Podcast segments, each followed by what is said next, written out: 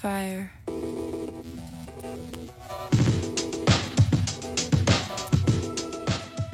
大家好，我是酸奶。大家好，我是未央。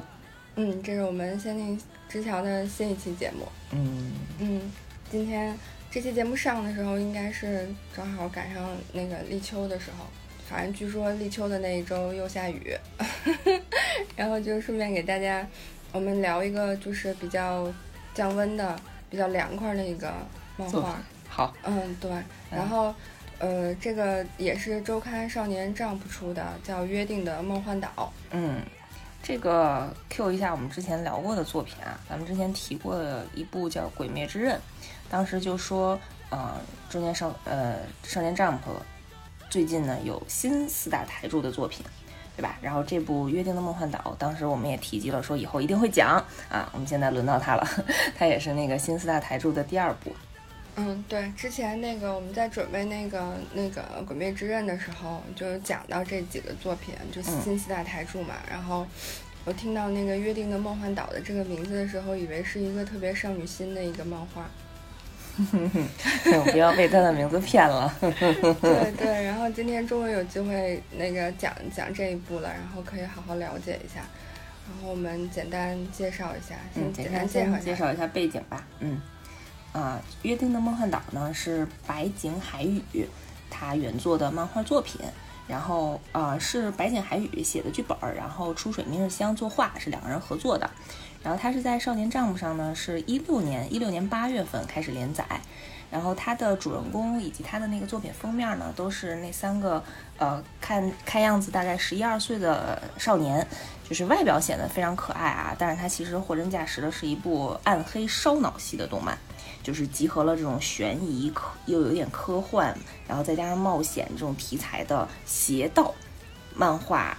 新四大台柱之一。然后这部作品呢，也在一八年的时候，呃，在一个这本漫画真厉害日本的一这样一个大奖上，然后获得了男性榜单的第一名。然后稍微科普一下这个这个奖项啊，它是由日本宝岛社所出版的一个导览书，它是通过。呃，对众多的参与者，包括比如说像大学漫画的研究员，然后书店就是卖漫画的这种书店的店员，然后漫画作家、插画家、编辑，然后这种啊，人家也有专业的那种漫画的评论家，然后甚至是其他的娱乐行业里头，比如说演员呀，然后配音演员啊，然后广播剧的这种作家，然后喜剧演员、音乐家等等等等不同的行业，然后对这些读者们，呃，采取的。就是对于上一年所有发行的漫画作品进行投票积分评比，然后得出来的一个口以口碑作为参考的排名的结果。嗯嗯，这个那这个应该还挺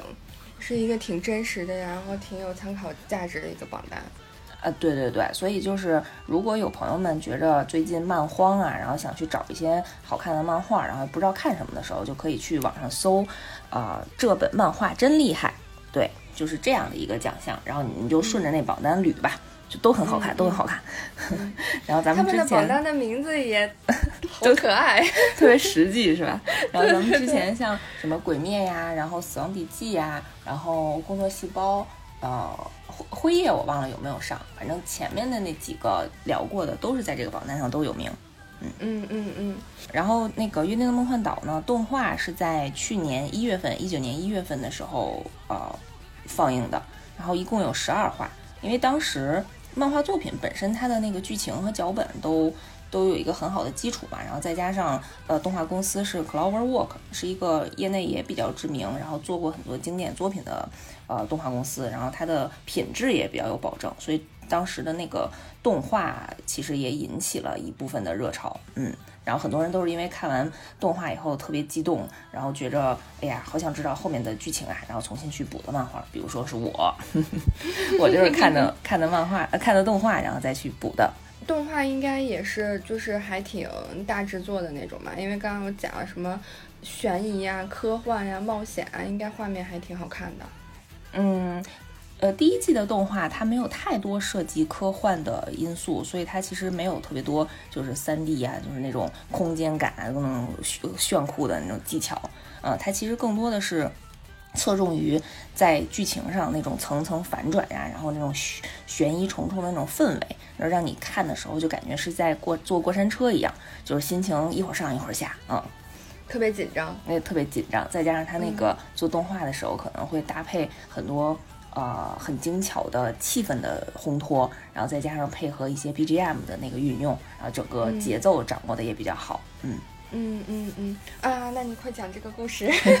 好想听。呃，对，给大家讲讲。然后我不知道有没有呃看过的就再听一下吧，然后没看过的可以听我们听完我们讲的。然后如果觉着呃还可以的话，然后再回去补一下。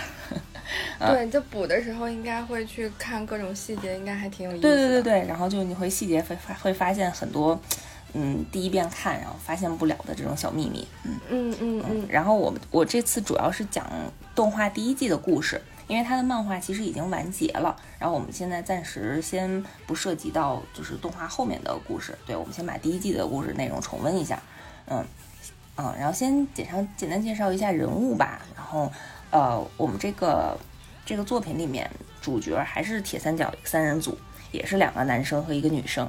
我们这个最核心的主角是叫艾玛，她是一个小女孩，然后十一岁，然后有着那种橘黄色的短发，然后是属于。呃，非常乐观开开朗，然后比较元气的那种小姑娘，嗯，然后在呃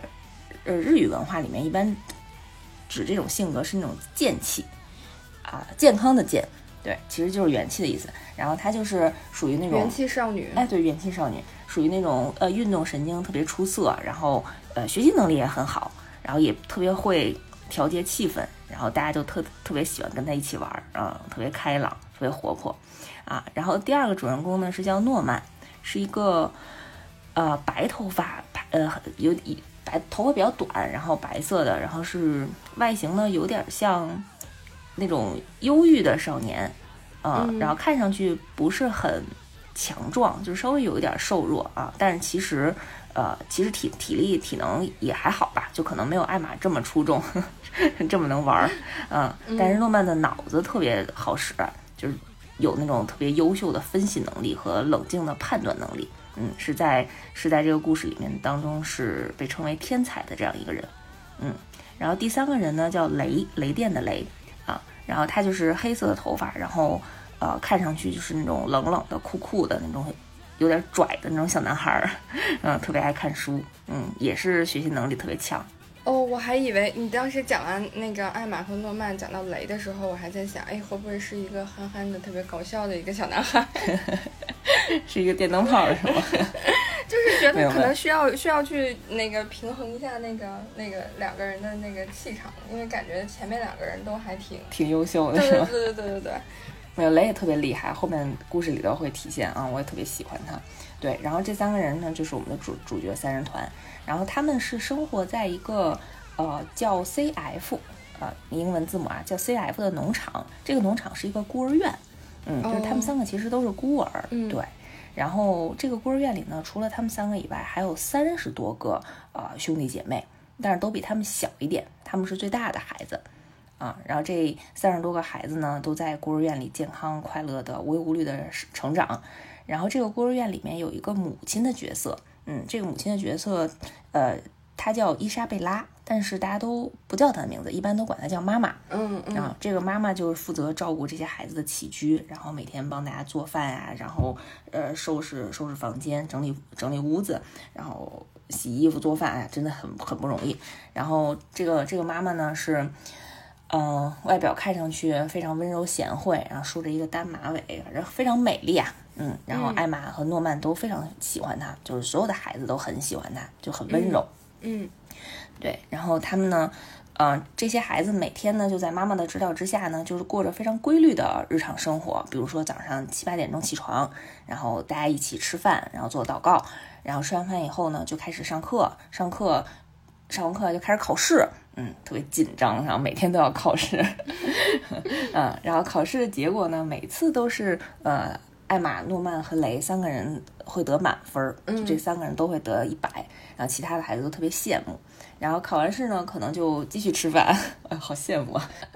然后下午就会在那个农场的大草坪上，然后还有呃稍微远一点的那种森林里，大家一起玩捉迷藏，会做一些体能的这种活动。对，然后晚上差不多就在吃饭，吃完饭就睡觉了，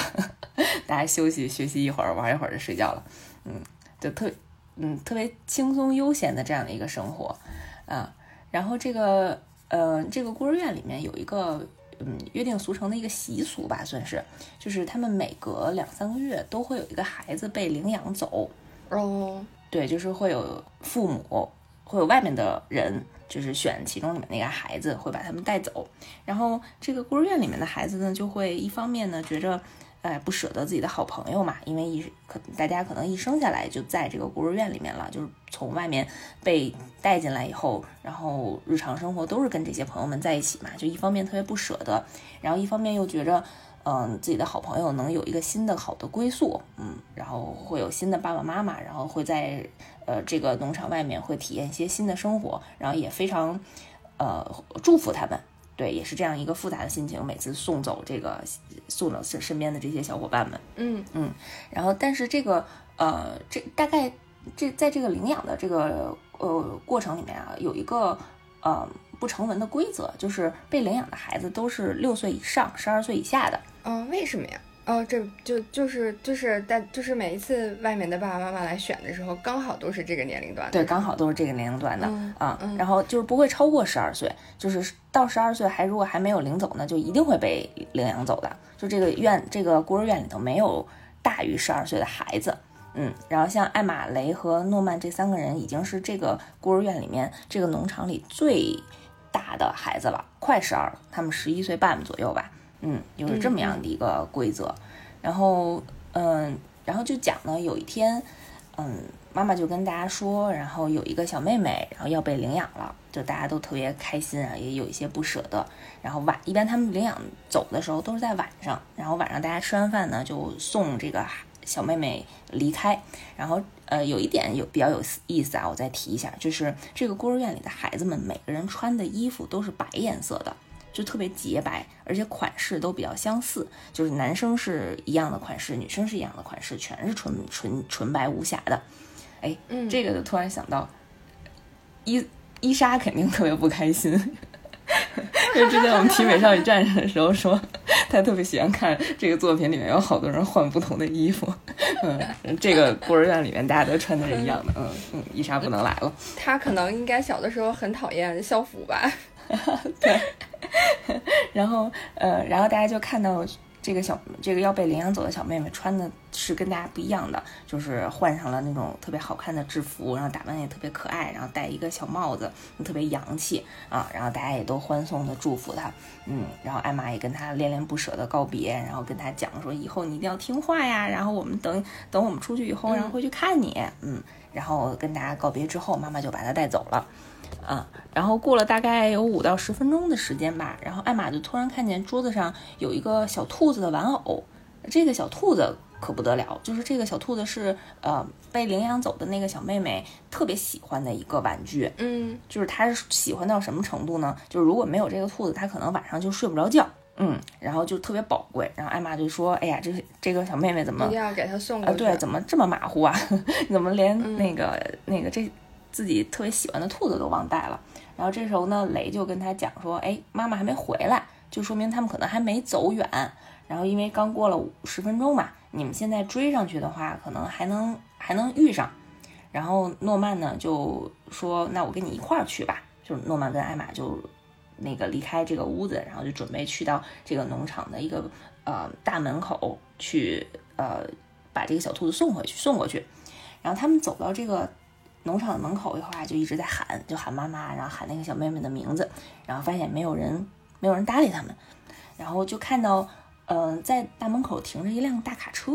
然后这时候诺曼呢就去到卡车的前面的驾驶室，想看看有没有人。然后这个时候艾玛就从后面想把那卡车后面那个帘子撩撩开，然后因为他喊了半天没有人应他嘛，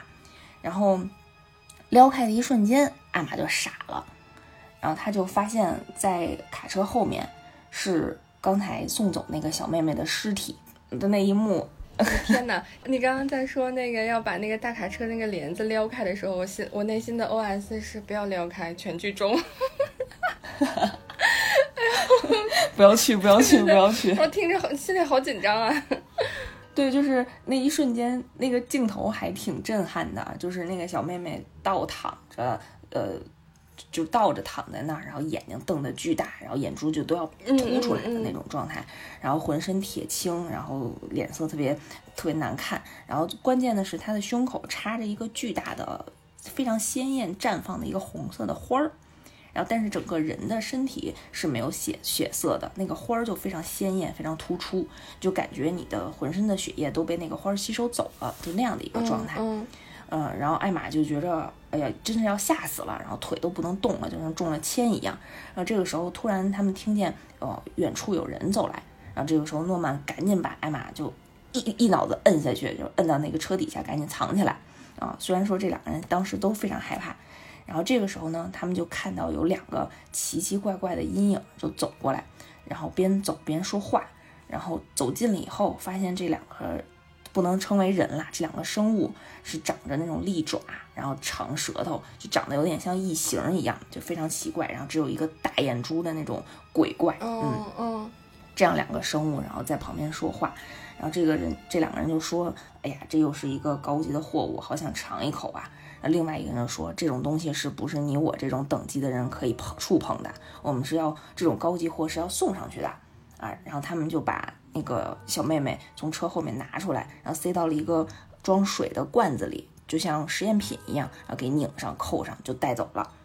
然后，嗯，诺曼和艾玛就在车底下一直看着嘛，然后就吓死了。然后诺曼。那呃，那个，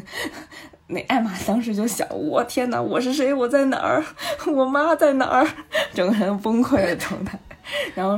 啊，对，那妈妈呢？对，就一般这种时候就特别想妈妈嘛，就是特特别可怕。然后这个时候就发现妈妈从那个旁边的屋子里走出来了，特别镇静，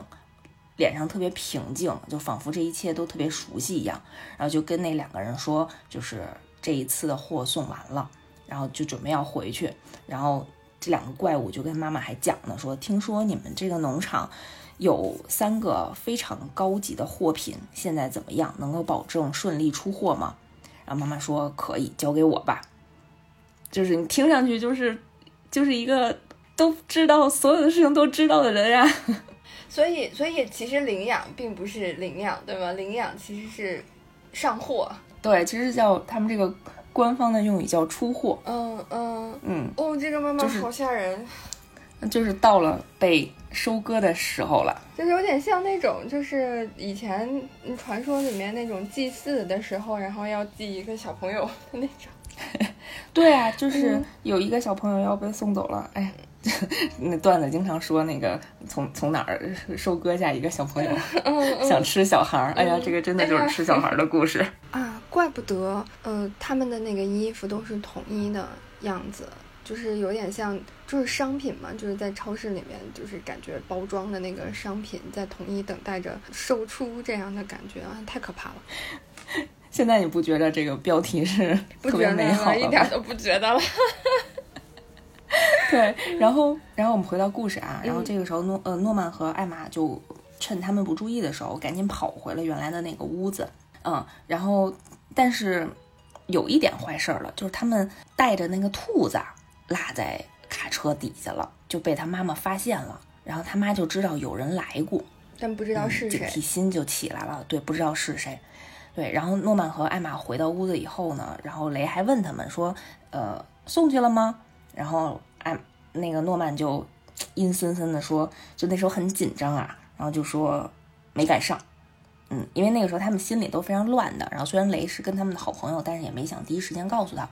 然后回到屋子里，诺曼和艾玛就开始商量，说这事儿怎么办？就是简直世界世界观就被刷新了嘛，崩塌了。然后怎么回事？原来原来我们是一直都被当成食物养到这么大嘛，都是原来都是饲料啊，啊。然后艾玛就特别崩溃，然后想了一会儿，然后自己冷静下来，就做了一个决定，就说一定要逃走。啊！而且不能自己逃走，一定要带所有的兄弟姐妹一起逃走。对，就是当时我看的时候就觉得这是一个几乎不太可能完成的任务，因为你知道这是一个孤儿院，它里面都是十二岁以下的孩子，而且还有婴儿，就相当于没有任何战斗力都不能说战斗力了，都都能当成包袱。你想婴儿啊，不给你裹乱就已经很不容易了。嗯，而且小孩儿也不好控制。对呀、对呀、你说这出你让他不出声儿，这么多小孩你让他嗯不乱动，这孩子也控制不住啊。我当时就在想说，那就是特别想往后看看到底能有能不能逃出去，能逃出去多少人，能不能实现艾玛这个宏伟的计划。嗯对，然后他们就先做了第一步的事儿，就是诺曼头脑，刚才说了，诺曼的头脑非常好嘛，然后他们就开始分析，就是你要想逃脱呢，你就得分析现状，对吧？然后诺曼就就在想说，为什么？就根据以往的这些经历和这个呃孤儿院送走孩子的规则，就在问为什么要选六到十二岁的孩子，就是这个规则是不是能打破的啊？这个规则代表了什么？然后他就想到说，嗯，因为他们是要被吃掉嘛，因为通过刚才那两个鬼的对话，然后到底是在吃什么？然后就想到说，人类的大脑在六岁之后，基本上会发展到百分之八十，然后到十二岁的时候呢，基本上就发展到百分之九十多，就几几乎后面就几乎不再成长了。所以其实他们假设就是这个时间段是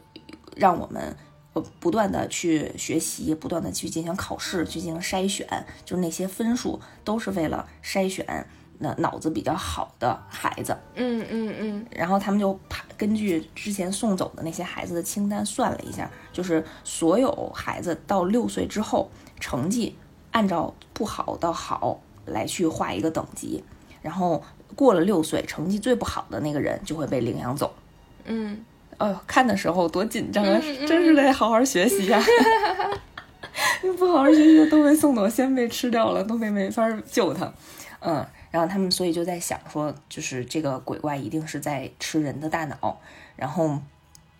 呃，也判断了一下，就是他们三个人年纪最大的人大概还有多长时间，呃，可以让他们准备。嗯，就其实按照以前出货的这个规律，也就两到三三个月就出带走一个孩子，所以他们最长最长也只有两个月的时间准备了。嗯，然后他们就想说，必须这件事情赶紧往前推进。然后最呃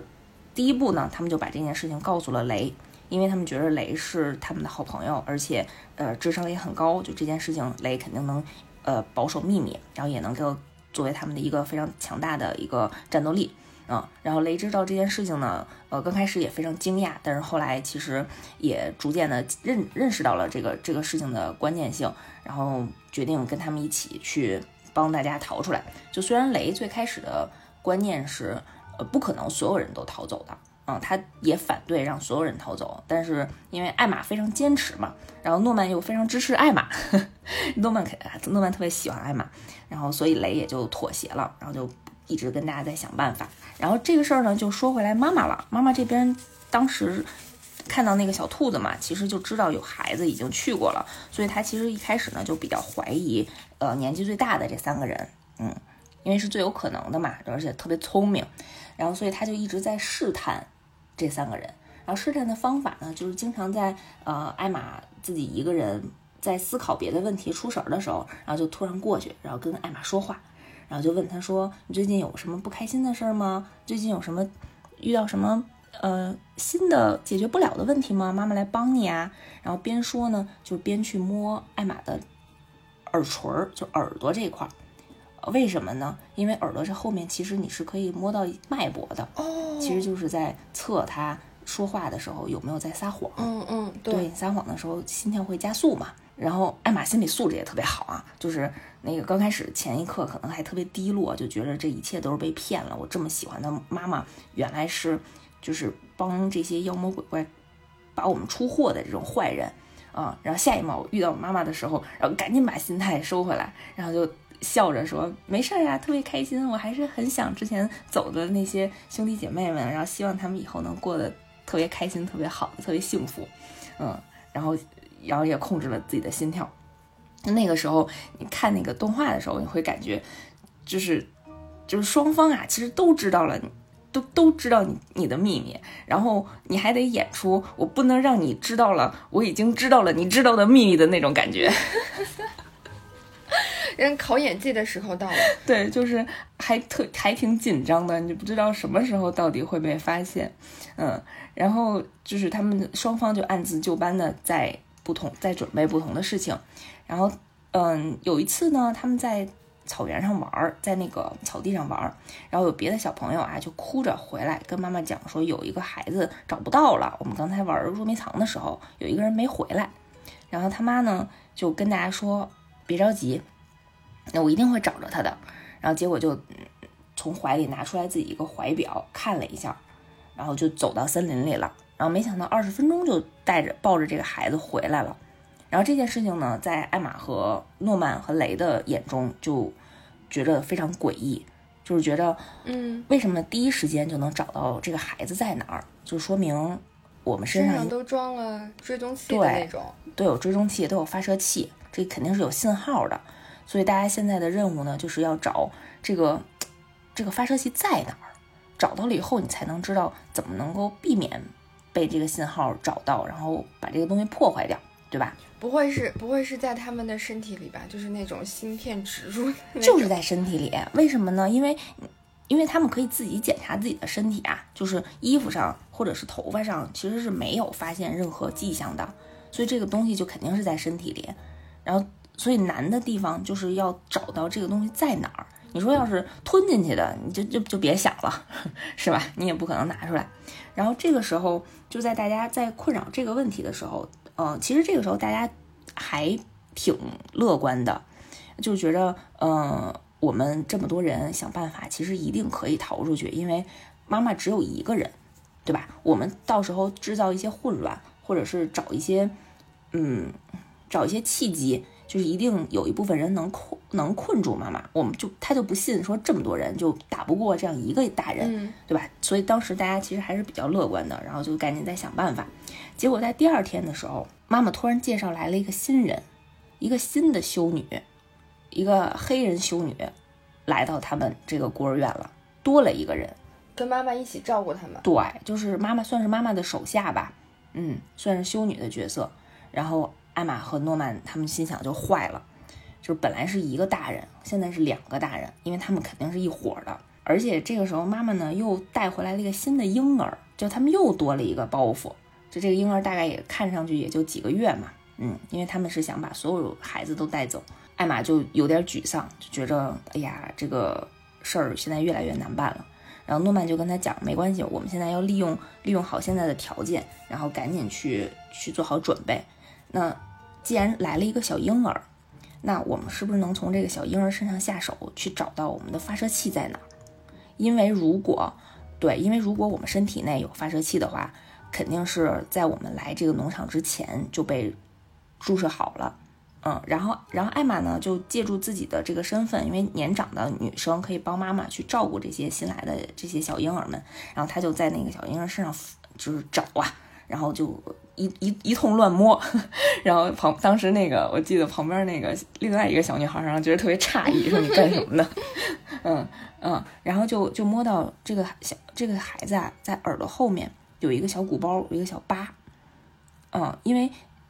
因为这个这个这个疤呀，它可能两三个月就会长好，所以艾玛在检查自己的时候其实是没有看到的。然后正好这个小婴儿因为刚送过来，肯定刚做的手术，然后他们就发现，在耳朵后面是有这个发射器的。嗯嗯嗯，然后找到发射器其实就好办了，就是下面就他们就在想怎么去破坏掉这个发射器。然后妈妈这边呢，就跟刚来的这个修女啊，就在谈话。啊，妈妈就跟她说，嗯，就告诉了她这个农场里啊出现的这些事儿，就告诉她有人知道我们的秘密了。然后修女都特别紧张，就特别惊讶，就说：“那你这是大事儿啊，我们这赶紧得上报啊，嗯，上报组织啊，你这有有相当于有饲料知道自己是饲料这件事儿了。”然后他妈就说：“你你别冲动啊，稳。”现在特别稳，你的你听我的，这一切都在我的掌握之中。那我叫你来呢，其实就是一份双保险，以防万一用的。嗯，你千万别轻举妄动啊。然后这修女呢，表面上就同意这事儿了，但是其实呢，内心就在想，我这事儿我一定得给你捅出去。我把你捅出去了，我找着证据，他就可以上位了。对他们就肯定会就弄死你，然后这样我就能当妈妈了。因为他现在身份相当属于一个辅助吧，啊，就是跟妈妈的角色还差的比较远。他也要求升职，对他要升升升升职，他得当妈妈，嗯，所以这两个人呢，其实就心怀鬼胎，各自心怀鬼胎。然后刚才说到这三个人，我们主角三人组找到了我们的发射器在哪儿，然后于是他们就想扩大自己的内部有生力量，就告诉了另外两个年纪也比较大的孩子。啊，一个人呢是叫东，是个小黑哥，是个呃黑皮肤的一个小哥。然后还有另外一个叫吉尔达的，是一个戴眼镜的妹妹，我们的眼镜妹。啊，然后他们就告诉，一开始呢是跟这两个人说，妈妈是坏人，然后是一个人口贩子。之前我们的这些兄弟姐妹呢都被贩卖了，我们赶紧要救他啊。然后后来这两个人不信，这两个人说你们你们你们三个人骗我们，你们不信任我。然后他这两个人，他们这两拨人还打了一架。然后后来艾玛才告诉他们这个残酷的事实，本来是想善意的欺骗的啊，然后后来还是决定，就是既然我们相信你们，我们一定要相信你们的实力和心理承受能力，就把这个世界上有鬼，然后他们是饲料这件事儿告诉他们了啊。然后这两个人也特就是呃，这个小黑哥和这个小眼对眼镜妹也特别震惊，然后也经过了很多的心理斗争，然后才慢慢的平复，然后决定跟大家一起想办法。然后这个时候诺曼呢。就找雷和艾玛商量一件事儿，就是他最近呢又发现了一个不对的地方，就是他觉着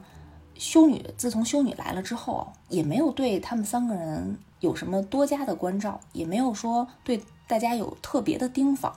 就还是照顾这些新来的，就是这些小孩儿，就跟往常完全一样。对，跟往常完全一样。然后这个组织呢，从上到下也没有任何变化。他们难道就不怕孩子们有什么？就有什么举动吗？就他们就一切掌握的就这么好吗？于是诺曼呢就得出来了一个非常吓人的结论，他就跟雷和艾玛说：“说这孩子里面呀一定有内奸哦，嗯，就是因为就是肯定是有人通风报信儿，他妈肯定知道他们这一举一动，嗯，就知道他们这个计划还没有成功，所以就不太会多加的设防。然后我看到这儿的时候就非常紧张了。”啊，你好不容易说俩大人就特别不容易对付了，你这孩子里现在就有内奸。对我这心情就跟艾玛一样，艾玛是属于那种很很单纯、很天真，然后非常喜欢这些孩子们的一个小女孩啊。然后她她就慌了，呃，她就觉得哎呀，怎么怎么办呢？我这些不能接受，对，本来就不能接受这个世界观了。现在你说你让我怀疑我这些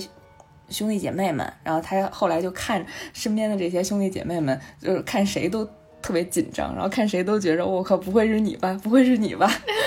然后弄得自己也特别紧张。然后诺曼就说：“你你们别怕。”然后我想了一招啊，我然后我做我决定做一个，我做一个计划，我试试他们。嗯，他们就把目标锁定在呃刚知道这个秘密的呃呃小黑哥和这个眼镜妹身上啊，因为这两个人是属于也是能力比较强，然后年纪也比较大的孩子，他们想先试试。于是呢，他们就把。一个非常重要的道具，就他们用餐桌的桌布做了绳子。这个绳子是干嘛的呢？是为了让他们从围墙的外面跑出去的这样的一个一个非常关键的核心的道具。嗯，因为这个农场的四周是有围墙围住的，他们之前检测过，说呃不可能从大门口逃出去，因为大门口是这些鬼有守卫，嗯，所以只能从周围的那种高墙。高墙林立的，就这种边境的地方翻出去，对，翻出去。嗯，然后这个高墙大概有三四个人那么高，所以他们会借用远稍微远处的一些的那种树木，把这个绳子呃拴在树上，然后让自己悠过去。对，是本来是这样的计划，所以这个绳子就非常关键。因为农场里面本身没有绳子这样的道具，于是他们就好不容易一天偷一点儿，一天偷一点儿，凑成了这个用桌布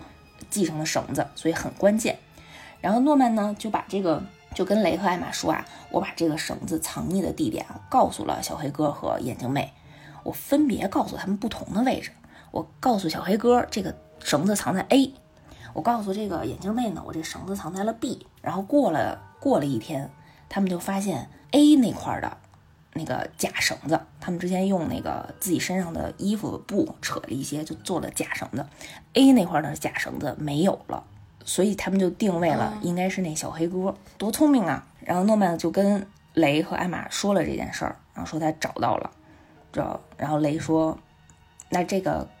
应该就是这小黑了，是吧？那咱们得想想办法。”然后这时候呢，画风突然一转，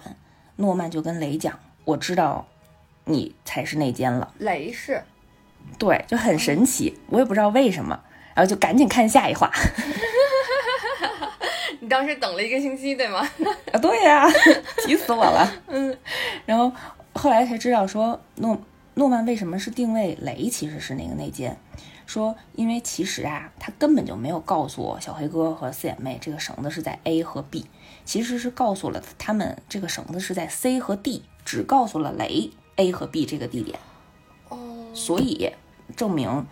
是雷想要嫁祸给小黑哥，所以从 A 这个地方把这个绳子带走了。哎，希望我讲清楚了这个逻辑，因为我觉得这个扣设置的就是特别好。清楚了，清楚了。但是哦，但是我没有想到诺曼还会再去试雷，因为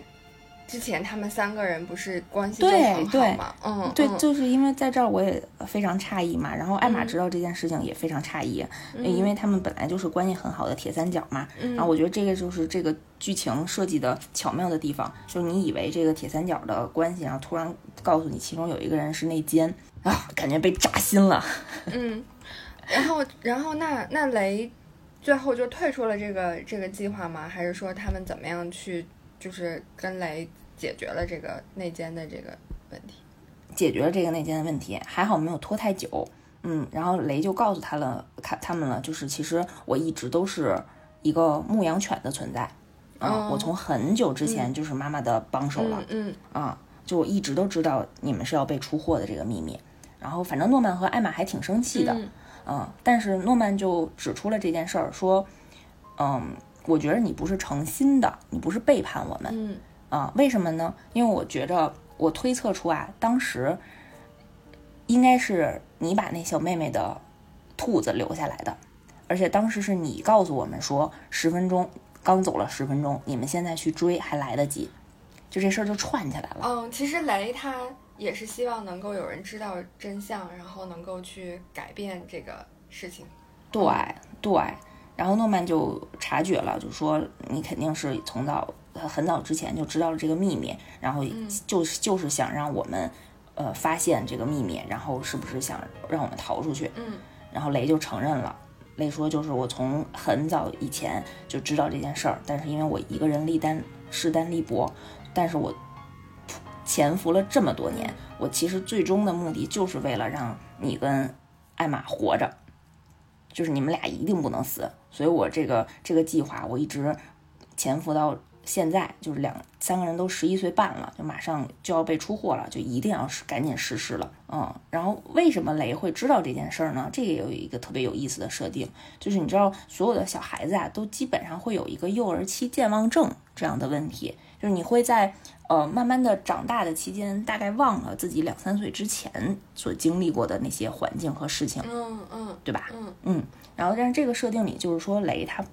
没有这个问题，就他从自己婴儿时期的记忆就一直保留着，所以他记得最开始的时候，他在实验室里面被这些人然后装在什么瓶子里，然后带到这个农场，然后在婴儿时期他是见过这些鬼怪的，哦所以他在对，所以他在农场长大的这么这么长的日子里，他一直都知道这个真相。那妈妈知道他知道这个真相吗？也知道。妈妈知道了。了，对，因为他在自己大概五六岁的时候跟妈妈坦白了，说他说他有说他记得这些事情，然后而且吧，呃，有一个非常悲伤的设定，就是雷其实是妈妈亲生的孩子，哦天哪！呃因为其实妈妈也是在这个农场是在农场里长大的，可能不是在这个农场啊，但是是在这个设定里面。啊，她以前也是别的孤儿院里面的一个女孩子，然后这个孤儿院的女孩子如果成绩特别优秀啊，嗯，特别有能力，当他们在十二岁出被出货的时候，会给你一个二选一的选择，你是选择现在就死变成粮食，还是说，呃，你经过特殊的培训，然后如果留下来的话，如果顺利，呃，经经历过这些培训，然后能够顺利完成任务的话，你会成长为一个妈妈，一个母亲，然后去呃培培养这些新的孩子们。所以妈妈其实也是曾经的一个饲料。哦，呃，但是这些女孩子对特别悲惨的是说，嗯、她们在呃被训练当妈妈的这个过程当中是会被迫会生育的。那那刚刚刚开始就开始讲的是说那那个鬼问说还有三个顶级的那个货品，然后所以这三个顶级的货品指的就是诺曼、艾玛和雷，对吗？妈妈还要把自己的亲生的小孩交交出去啊？对，其实嗯，妈妈的呃，待会儿我们可以提到妈妈这个人的角色啊，其实也挺挺不容易的，嗯，但是她其实对于嗯嗯，其实所有生下来的这些孩子啊，他们彼此的母亲和孩子之间是不知道互互相是会为会是为母子的。其实你就是作为一个工具嘛，哦，就是所以其实妈妈妈妈跟雷都互相不知道彼此是一家人，对吗？互相不知道。然后为什么哦雷和妈妈这呃相认了呢？就是因为雷小时候他是有记忆的，所以妈妈在怀他的时候，经常去哼一个曲子，这个这个调调。然后没想到雷是有印象的，所以。所以，所以雷在长大的这个过程中，在幼儿园，在这个孤儿院里头，他有一天就一直在哼这个曲子，然后就被他妈听见了，嗯，他妈才知道啊，原来这个这个应该是我曾经生生过的儿孩子。哦，那他妈妈应该也有计划吧？因为他也不能把自己的小孩在十二岁之前交出去。他妈曾经是有计划的，但是失败了。就是当她是自己是小女孩的时候，她也想要逃出去过，啊、但是她没成功，所以她其实经历过这些这一切，然后绝望，对，然后才接受了这个事实，啊、而且作为一个妈妈，就是这个组织会在这个妈妈的体内会植入芯片，会放在她的心脏上。就当这个妈妈一旦踏出这个孤儿院的范围，然后这个芯片就会自动爆炸。哦天哪！所以对于妈妈来讲，对她她唯一的使命，她唯一能够活下去的路径，就是在这个农场里面去把这些孩子照顾好。如果这些孩子里面能够出现像雷和诺曼和艾玛这种，嗯，三能力非常强，然后考试次次都是满分的这种高级货，就已经是非常好了。就跟你这个他们就有，他们至少有选择了。嗯，男孩子没有选择啊，女生还是有的。我说的非常好的意思就是说，代表这个农场的绩效非常好，你这个周期就能拿五星儿，你这个周期你就 A 加，然后你就能得到更多的资源和更在这个组织当中更高的地位。所以妈妈其实是非常非常要保护这三个就是最高级的货品。嗯嗯，嗯，所以他即使是知道了这件事情，就是有人暴露了这个秘密，他没有想要上报的原因也就在此，就是他希望这让这三个人顺利的在十二岁的时候，然后顺利出货，这样能完成自己能够能拿五星绩效的这样的一个使命啊。如果因为如果你提前呃提前上报了，你这个农场就相当于出现了重大的漏洞啊。你就这里面的孩子可能就已经就就就就废了，就可能全都直接就出货了。啊，而且他们这个绩效可能也就没了，这一年就这几年就白干了，这样的一个状态。所以就是妈妈在在经历过这些之后，就特别呃完全的融入到这个这个规则里面了。就是她完全在这个规则，在这个规则制定的这个体系里面，就是也不能算游刃有余吧，但是他是严格按照这个规则去玩这个游戏。对，就相当于，嗯，他已经认命了，就他从一个就是被支配者，现在是定位在自己是一个支配者的地位，嗯，就是我已经是规则当中的一个，嗯，一个掌控者了，嗯，翻身做主人的这种感觉。这个好可怕呀！这个、嗯我让我突然想起来，就是之前不是经常讲那个，呃就题外话啊，他们不是经嗯常讲那个加班九九六嘛什么的，然后那个就是有的人就会被洗脑，觉得九九六加班是应该的，是对的。然后就我前两天刚听到我一个朋友说，他以前的公司，就是他要是个编辑，然后呢，他们可能给他写一篇文章的时间留了两天，第一天他没写完，然后第二天他领导就问他说：“那个你写完了吗？”然后他说：“我没写完。”然后他领导就说：“你没写完，你怎么好意思睡觉了呢？”哎天哪！嗯，然后我就想，我要抨击这种行为。对对对，我就在想，这个领导就是被九九六 的是福报的这件事情，是不是被洗脑了？然后就变成了这个规规则的一个。执行者跟推进者，然后就慢慢的让更多的人进入到这个规则里面，然后适应这个，就被迫适应这个规则，然后再把这个规则玩转，再复制到下面，就另外一个人，就这样一圈一圈复制下去，哇，太太太吓人了。嗯，所以其实这是一个挺可怕的事情，就是因为妈妈之前也像艾玛一样，就是满怀希望啊，想要去探索这个世界，想要就发现了世界真相以后，也是很想要逃出去的。但是你在经历过这种绝望之后，你你的这个意志就被磨磨平了，然后你就会接受这个现实，然后逐渐的去适应它，然后还会把这个这个规则完善到呃更加完善。哇，太可怕了！哎呀，太可怕了！我们继续啊，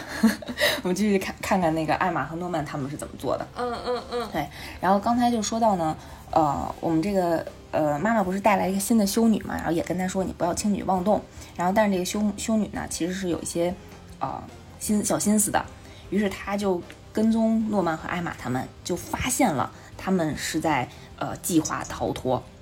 嗯，有一次就拦住他们了，就跟他们讲说，呃，我发现你们的秘密了，但是你们别怕，咱们可以来合作。嗯，我的目的呢是当妈妈，你们的目的是逃出去，所以我会帮你们。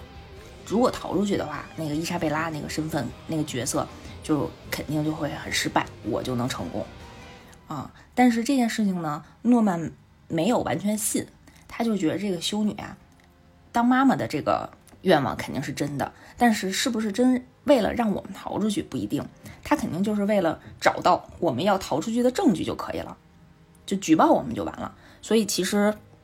我们也不能真的跟你合作。所以他们其实就假装合作啊，就是假装还互相，呃，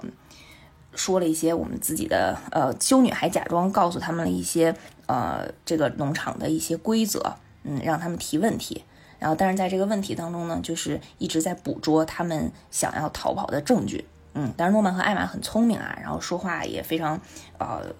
一张弛有度，就是呃，也不也没有暴露自己找到了发射器呀，然后现在在破找破坏发射器的方法这些的一个小秘密。看到这儿的时候呢，就觉着这个修女啊，之后肯定会大放异彩，就觉得这事儿可能应该还有还有的玩儿。然后结果第二天的时候，妈妈就敲修女的门，就跟她讲：“我推荐你去另外一个农场了，你现在收拾东西就可以过去了，而且你过去以后就能当那个农场的妈妈。”然后这修女当时就觉着坏了，这事儿肯定没那么简单。我要是从这农场出去，我一定凶多吉少。你骗我，就你说是把我弄到那边当妈妈，然后我觉着我可能出去没准就会死。嗯，于是他在，嗯，因为他也不能违抗命令嘛，就是这个通知书是组织下发上来的。呃，于是他在要调走的那一刻，他就跟接他的组织的人。是一个呃年纪更长的女性，就感觉应该是伊莎贝拉当时的妈妈的那个身份，然后就跟那个年纪更长的女性就赌一把，就把这些事儿全都跟她说了，就说呃农场里有人知道秘密啦，然后有人要逃跑，然后伊莎贝拉把这事儿瞒着不报，呃等等等等这一些事儿，你们赶紧处置他。然后结果那个年长的女性就说：“哦，是这样啊，嗯，我知道了。”然后这修女。心想，我被耍了啊！完了，原来你们都是串通一气的，想打小报告，结果人家是一条船上的人，对，打错了，嗯，然后完了，这修女就被献祭了，想想玩规则，然后结果被规则玩了，没玩好。然后其实这人家就是这叫什么沆瀣一气，更高级身份的这个女士啊，其实知道所有的这些事情，但是也是为了自己的五星利益。五星绩效，说明这个，说明这个修女还是没有吃透这个规则。对对，嗯嗯，她只是为了自己的小的利益，然后想要去捍卫这个组织的这个全组织的绩效啊，是不可能的。嗯，然后修女就下线了，故事呢就进入了白热化的阶段。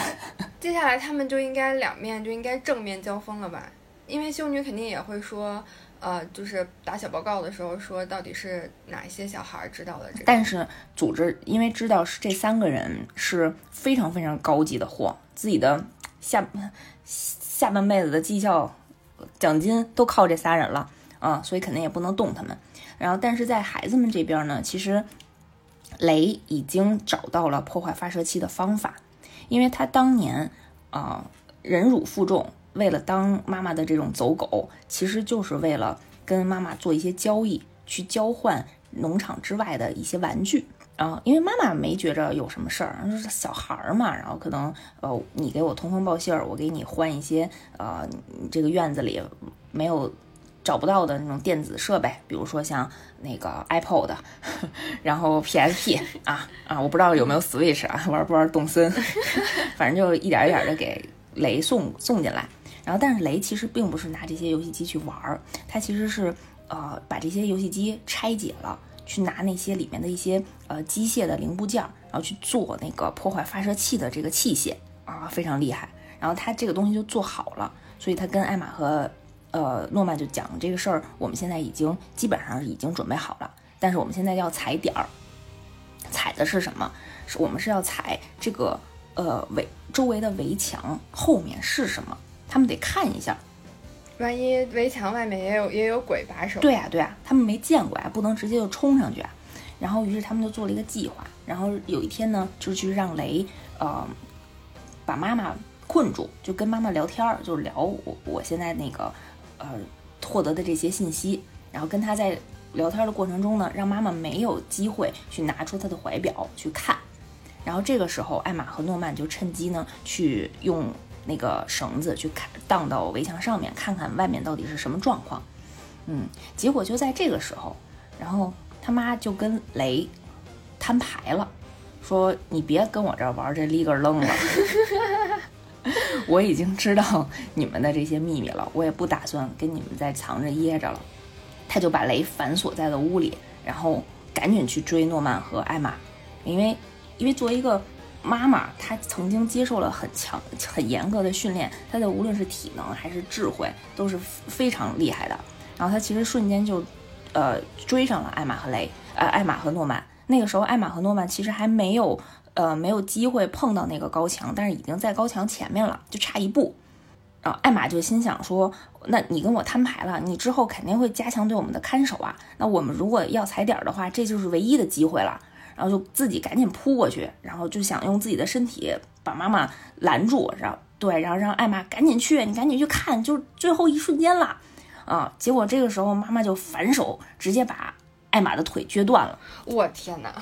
嗯，然后因为诺曼本来就要冲过去，然后就听见背后，然后艾玛开始疯狂的尖叫，然后一下就心软了。然后他妈就跟艾玛讲：“你你去啊，反正你们是货物，我只要保证你们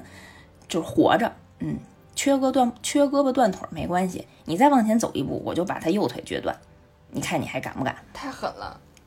特别狠。然后，然后诺曼就放弃了，因为他特别喜欢艾玛啊。你想在你面前就受伤害，就肯定也不不愿意嘛。嗯，然后这两个人就被送回去啊。然后在送回去的过程中呢，妈妈还说了一个更让人诧异的事情。就是他跟艾玛和诺曼讲说：“恭喜你，诺曼，明天你就要被出货了。”其实妈妈提前了，对，就其实妈妈做好做了一切的准备。就本来呢，诺曼的生日应该大概在几个月之后，所以他们其实是想着说，呃，我们已经要把逃跑的计划提前，我们可能在十天之后就要逃跑。然后没想到，就是妈妈第二天就要把诺曼送出货。然后这个时候，雷和艾玛就，呃。就很失落，很崩溃啊！你做了这么多准备，而且自己自己的好朋友怎么办呢？我们现在很多很多计划还没有完善，我我明天来不及带这三十多个人一块儿跑啊！嗯，然后艾玛和雷就做了一个决定，就说：“诺曼，你明天就自己跑，嗯，你别管了啊！虽然那个破坏发射器的仪器只有一台，没关系，我在做，嗯，你明天先跑，我肯定不能让你死。”是吧？你想雷都忍辱负重了这么多年，就是为了保护他们俩，嗯，这就当就是千钧一发了。然后诺曼说：“行，我先跑，我那个我也不跟你们争了，我我现在出我出去以后呢，我给你们放哨，我去先去调查一下，是吧？我们兵分两路。结果第二天呢，就呃大家就还是正常的白天生活，因为是晚上送走嘛，嗯，然后下午的时候大家就一起玩捉迷藏，玩的这个过程中呢，就有孩子跟妈妈讲说：，哎，诺曼不见了。”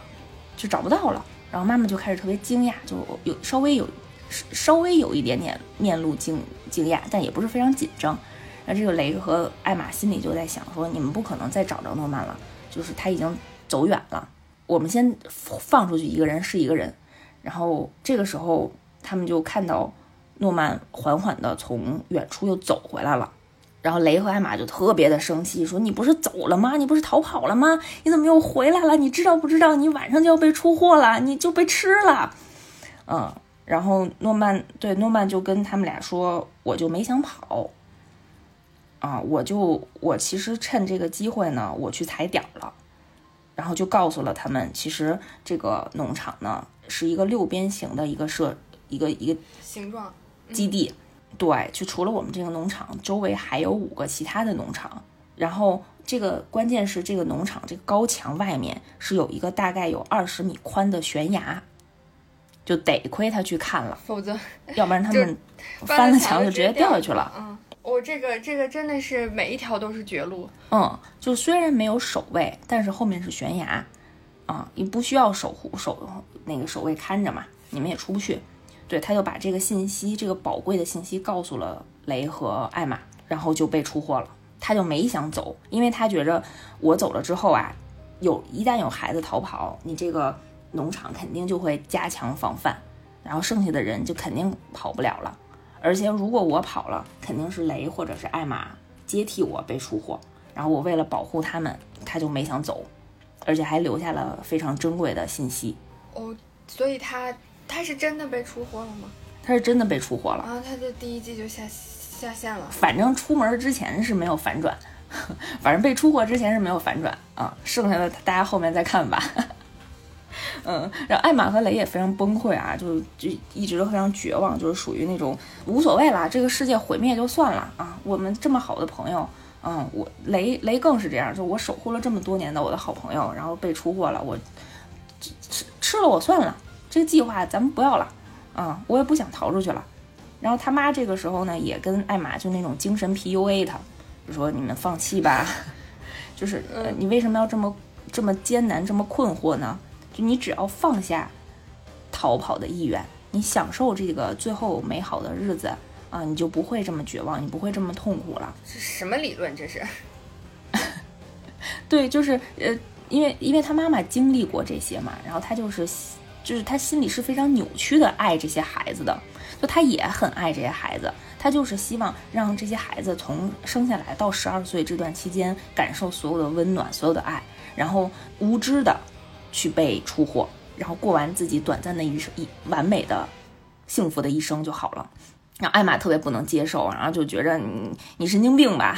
你怎么能跟我说这样的理论呢？然后反正就哭着拒绝了他。然后雷和艾玛呢就非常颓废的过了两个月，两个月之后就到了雷的生日，十二岁的生日。嗯，因为刚才也说了，我们这些孩子呀，十二岁是一定会被出货的。然后嗯，看的时候就在想。说这两个人这两个月啊，基本上就躺在床上没有下过地。你想，艾玛腿断了，然后雷呢又特别颓废，觉得自己的好朋友已经被出货了，绝望了，啊，赶紧世界毁灭吧。然后这事儿还有什么反，还能有什么反转呢？就特别期待往下看。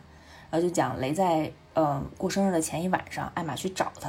然后就跟他讲，你是不是没有放弃？你是不是假装的？啊，雷说没错，我就是没有。我就是假装的，我没有放弃，我一定不会被我的命运所打败的，啊，我一定要告诉他们，我的命运掌握在自己的手里。于是他就把自己的身上倒满了汽油，然后就点了一根火柴，跟艾玛讲：“我制造一个混乱，我自焚，你们趁这个时间赶紧逃出去。”然后于是就把自己点着了，然后，然后艾玛就。非常惊讶呀，然后就疯狂的喊雷的名字，然后就把妈妈喊醒了。然后妈妈就发现，就是在火，就是嗷嗷烧的大火里有一个人影儿。然后看到艾玛特别惊恐的表情，然后知道这里面应该是雷，然后也闻到了那个焚烧的焚焚烧肉体的那种味道，然后赶紧去找灭火器，然后去喷，然后还跟艾玛讲说，那个快躲开，就是嗯别被烧着，因为他其实也。内心当中也是扭曲的爱着这些孩子嘛，希望他们在出货之前不要受到太多的危险，嗯，然后他在跟艾玛说快躲开的时候，然后发现身边已经没有人了，就艾玛已经不见了，然后这个时候妈妈就意识到，哎，刚才他们穿，刚才艾玛穿的是什么鞋？因为这是一个晚上，在屋里，然后她突然想到艾玛穿的是皮鞋，坏了，中计了。对，然后他就把那个火喷灭以后，发现里面是一些稻草，还有一些呃香肠什么的，就是为了制造那个味道有那种烧肉的那种味道啊。然后里面还有一个人的耳朵，就是因为妈妈用当时喷之前用自己的怀表看了一下，就里面确实屋里确实有两个人，啊，是是是是雷的耳朵。是艾玛的耳朵，其实，哦，嗯，就是雷其实那时候已经逃跑了，就是他们假装的，就做了一个时间差，嗯，然后耳朵里面有发射器嘛，所以其实当时艾玛在把妈妈叫来之后，然后逃跑了，就带着十几个孩子，整装待发的，背着包，然后拿着拿着绳子，然后拿着衣服架子，就跑到了那个这个农场的边缘，然后根据他们以前捉迷藏训练的这些技能，然后一个一个都悠到的那个悠到围墙围墙上面，然后又把绳子呢甩到森林对面的树上，就系上了一个扣儿。哎呀，我觉得这技能也特别高级，扔过去，然后直接咻咻就转成了一个 一个扣子，然后用那个 嗯衣裳件儿，就像滑轨一样，然后滑过去哦啊，然后这样就荡到二十米外了，荡过去了。嗯，然后这个时候雷就发现，呃，并不是所有的孩子都都嗯都逃跑了，然后是发现，呃，六岁以下的孩子，呃，大概还有十几个吧，是没有在我们这个团队里的。因为就是他们是选择自己主动留下的吗？还是还是说当时走的时候就没有叫他们？是艾玛跟其中一个大概四岁多的一个小男孩商量的。其其实这两个月啊，艾玛并没有颓废，她是假的，嗯。然后他是把这个计划告诉了呃那个小黑哥和眼镜妹，然后让他们做了这一切的准备，让他们带着剩下的这些孩子训练，就通过在玩捉迷藏的这个过程中训练大家的体力，然后以及这些观察力和敏锐力。然后把这些呃孩子们都训练好之后，然后他们其实嗯研究了很久，就是觉着三十多个人，呃带着这些四岁四岁以下的这些没有战斗力的孩子，其实是一个非常困难的事情，所以他们做了一个艰难的决定，就是把这些孩子四岁以下的孩子留下来。然后，因为他们在距离出货其实还是有两年的时间，我先让这帮大孩子走，然后两年之内一定会回来救他们的。于是他也找了其中一个小孩儿，跟他说了这件事情，然后就问他说：“你是想现在跟我们走，还是等我们？”然后那个小孩儿就特别善解人意，特别善解人意的说：“我等你们回来。”嗯于是他们的这个计划里就让所有六岁以以上的孩子十五个人吧，大概啊一起逃出去了。然后这一切都其实是诺曼在被出货之前安排好的。他给他在出货之前给艾玛留下了一封信，然后把这些计划都写出来了，说你你可能你可以，比如说你先演你自己特别颓，然后你让这些孩子们，然后在暗地里帮你把这件事情做好了，然后你到时候呢，呃，以雷的这个性格，他一定会牺牲自己，你到时候一定要阻止他，然后把我们的这个计划告诉他，啊、带着他一块儿去离开。所以到所以最终最终就是雷也跟着艾玛他们一起都逃出去了，对吗？就是妈妈反应过来之后，但也没有追到他对。，妈妈反应过来的时候，其实，嗯、在那个孤儿院的楼里还有十几个四岁以下的孩子，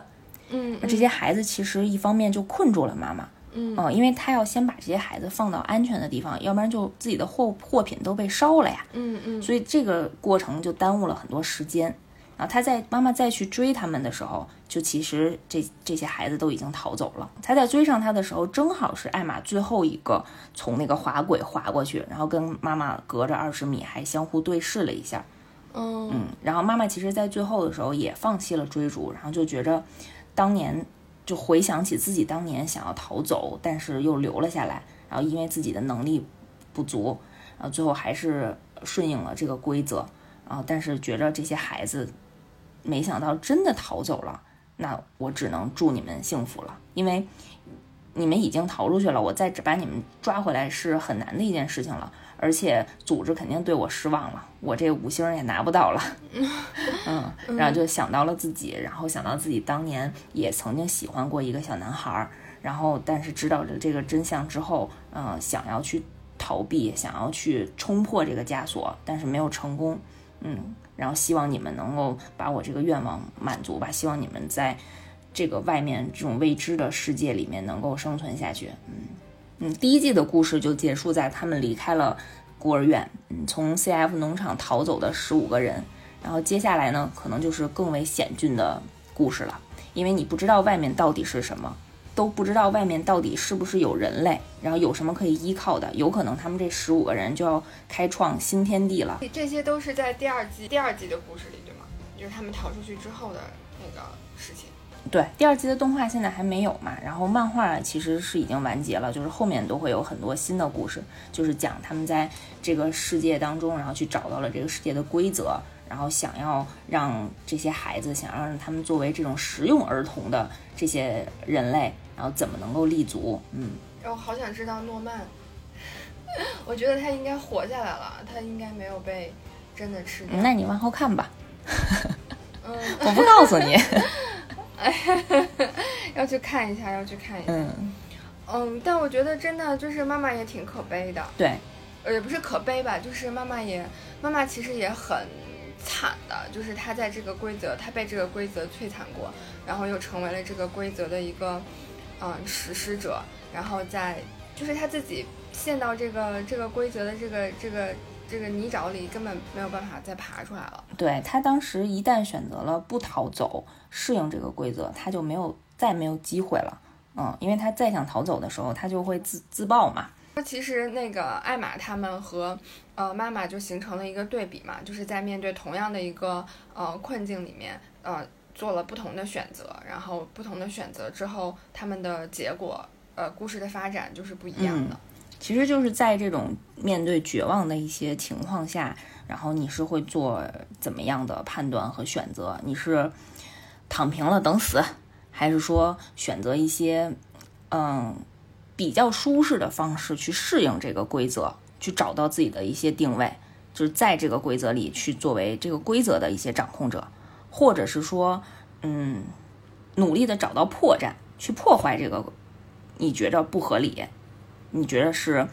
一些不对的规则，尤其是在面向你未知的情况下，你不知道说你破坏这个规则之后还会发生什么，就在这种更加绝望的状态下，你是会如何选择？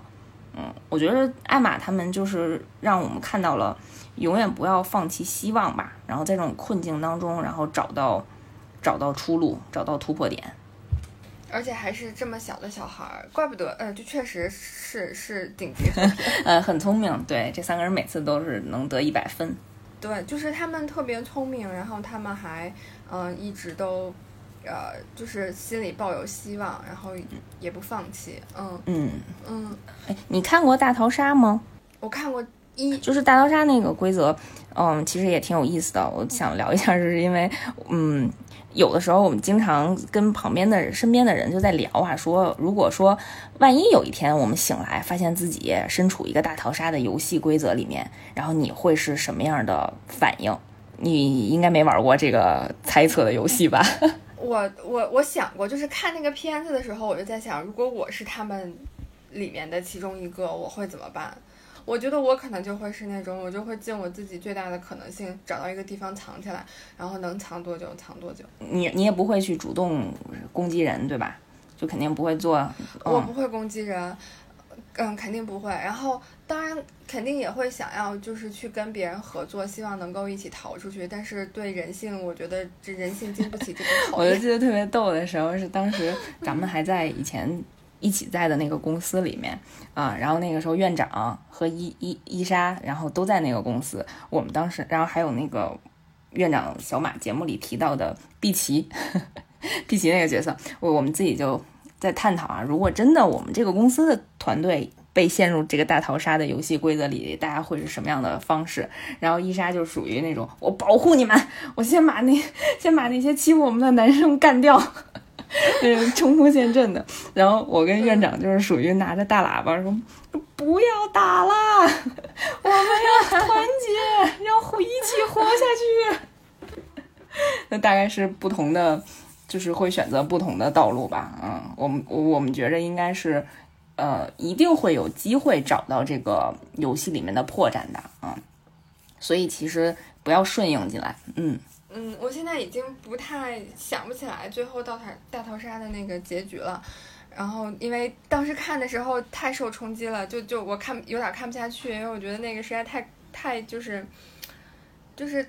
太考验，就是你在这个过程当中看到人性的那个暴露，然后他们的那个选择，就我有点接受不太了。所以我当时看的时候，我就在想，我就是就是，我觉得如果是我的话，我就宁愿闭上眼睛，然后就是我我也可以先死也没有问题，但我不想看到这些就是嗯互相残杀的这这这这种。然后真的是，我就我可能最后没有看完那个，所以我一直不知道那个结局是什么。嗯，那我们下次可以单独讲的。嗯，我我应该是我应该是属于，呃，求生欲还挺强的，能努能尽量努力到最后就努力吧。但是因为我那个成绩不是特好，就是能力也不特不是特别行，就是属于可能想着我要活到最后，然后结果那个前五分钟就挂了的那种。小时候看那个大逃杀的时候，我就会在，我一直就在想，到底有没有可能性，就是这种事情到底有没有在真实现实生活里发生的可能性。然后后来工作了之后，就感觉，嗯，就是我不知道你有没有在职场上，就有时候会感受到这种，就是大家因为互相竞争，有那种恶性竞争的时候，就会稍稍有感受到这种。嗯，会有，就是其实。也都是看环境。那如果大的环境就是这样，所有人都是这种特别激烈竞争的感觉或者这种规则，那你可能就是要适应它啊。除非就是呃你不想适应的话，你就离开，你还有其他更多的选择。我觉得这是也是一种选择。然后《梦幻岛》这个这个作品其实还是一部有明确觉醒意识的作品，就是你会想到你在一个特别幸福和稳定。的环境下，你其实对应的是很多无知和危险的，啊，就是当你不知道这个不知道这个规则的时候，你是嗯不知道这个真相，你其实就是一种麻痹自己的存在嘛。你会特别乐观、特别积极，然后特别开心的活到最后一刻，啊，这也是一种人生，嗯，你放弃抵抗也是一种一种选择。所以我在想，他是不是也在提醒我们，就是时时刻刻居安思危一些，当你。陷入到一个非常安稳的环境下，嗯，你还有没有独立思考，然后独立判断，然后时刻让自己保持清醒的这样的能力？就是我就想起来那个以前不是，嗯，总是他们不是有有就是像毒鸡汤似的说那个，嗯，以前小的时候长大，呃，憧憬长大，然后一直吵着说要去改变世界嘛，嗯。然后，但最后其实慢慢的，真的长大了之后，发现，嗯，根本不是要去改变世界，而是希望能够不让这个世界改变我们自己。嗯，很难。你要在这个世界里存活嘛？嗯。我就在想，这个是不是也算是一种一种觉醒？嗯然后，嗯，也是需要让我们在整个这个世界里面，就是去想我们到底是谁。就还是呃，又回到那三个终极的那个 人生问题。我是谁？我在哪儿？对，我要去哪儿？大家可以看看看看《约定的梦幻岛》。嗯嗯，反正故事讲的很好，就是它那个呃翻番儿啊，然后每一集和下一集里面的那个设计的桥段，嗯，衔接，然后整个的节奏，我觉得掌握的都挺好的。就听你讲就已经很刺激了，就是就是，我大概数了一下，你这里面你刚刚给讲的这个第一季的故事，就反转应该就反转了六七次，就你讲就已经讲了六七次，嗯，基本上漫画三话一反转吧，你刚以为这个事情是顺着走的，然后马上就给你翻过来，然后你翻过来以后还没诧异完呢，然后又给你翻回去了，嗯，就真的像过山车一样。幸好我在想，就是我不是在它连载的时候追的，不像你 这样可以一口气儿全一口气儿全看完是吧？应该很爽。嗯嗯，其实刚刚也有讲到，就是这个约定的梦幻岛只播了一季的动画，然后但其实这个动画就已经这一季的故事就已经很丰富了，就是还有挺多其实嗯可以去聊可以去讲的。然后我们也是想说，等到我们有机会，我们后面可以再更多的、再更深入的去聊一聊。然后我们今天就先到这里，好的，拜拜，拜拜。